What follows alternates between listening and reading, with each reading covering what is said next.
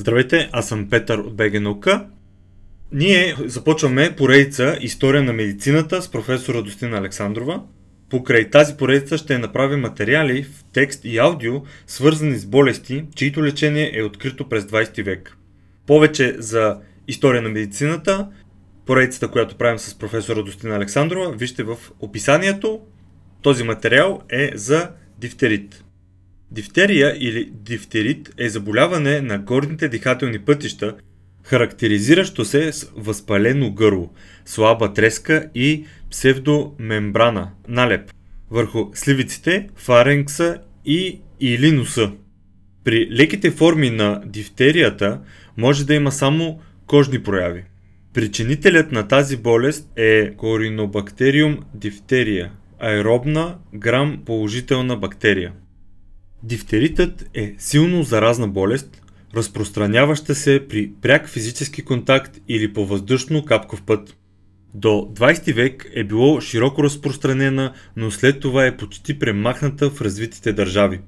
В България ваксината ДТК Дифтотек Кок от дифтерия тетанус коклюш е включена в задължителния иммунизационен календар.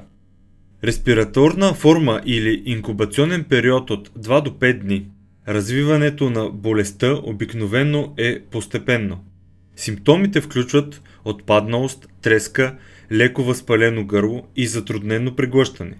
При заразени деца се проявява и други симптоми, като гадене, повръщане, втрисане и силна треска, но понякога симптоми се проявяват едва когато болестта е в напреднал стадий.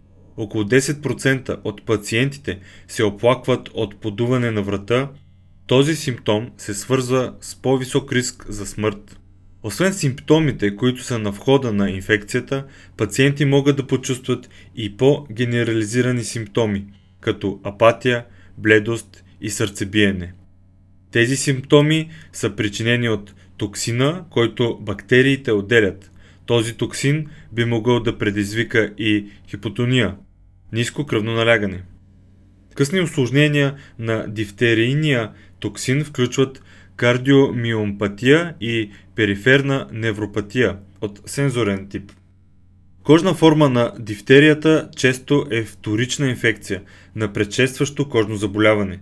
Първите признаци на кожна дифтерия се появяват средно една седмица след първоначалното заболяване. Някои интересни факти за дифтерит. През 1901 година Нобеловата награда за физиология или медицина е присъдена на Емил фон Беринг за работата си по серумната терапия, основно за лечението на дифтерия. Терапията срещу дифтерит използва плазма и серум и се състои в това да се дават антитела на болните. На практика, до появата на антибиотиците, това е било единственото съществуващо лечение – Антитоксините се произвеждат в организма на животно и след това се инжектират в хора за лечение на инфекциозно заболяване. Тази процедура включва инжектиране на животно, оказва се, че конете са изключително подходящи, с безопасно количество от определен токсин. След това тялото на животното произвежда антиоксина, необходим за неутрализиране на токсина. Дифтерийният антиоксин се произвежда от коне чрез инжектирането им с инактивиран с формалдехид дифтериен токсин, като този използван в човешката вакцина. Антитоксинът има клинична ефективност от 97%. Антитоксинът неутрализира несвързания екзотоксин – дифтериен токсин. През 1613 г. Испания преживява епидемия от дифтерия. Годината остава известна като El Año de los Garotalios, година на задушаванията в историята на Испания. Гледайте цялата поредица История на медицината с професор Радостина Александрова в описанието или просто напишете в Google История на медицината Радостина Александрова. Това е. Текста подготви Радослав Тодоров – аз, Петър Теодосиев, изчетох текста, редакцията на аудиото направи Софи Панчос.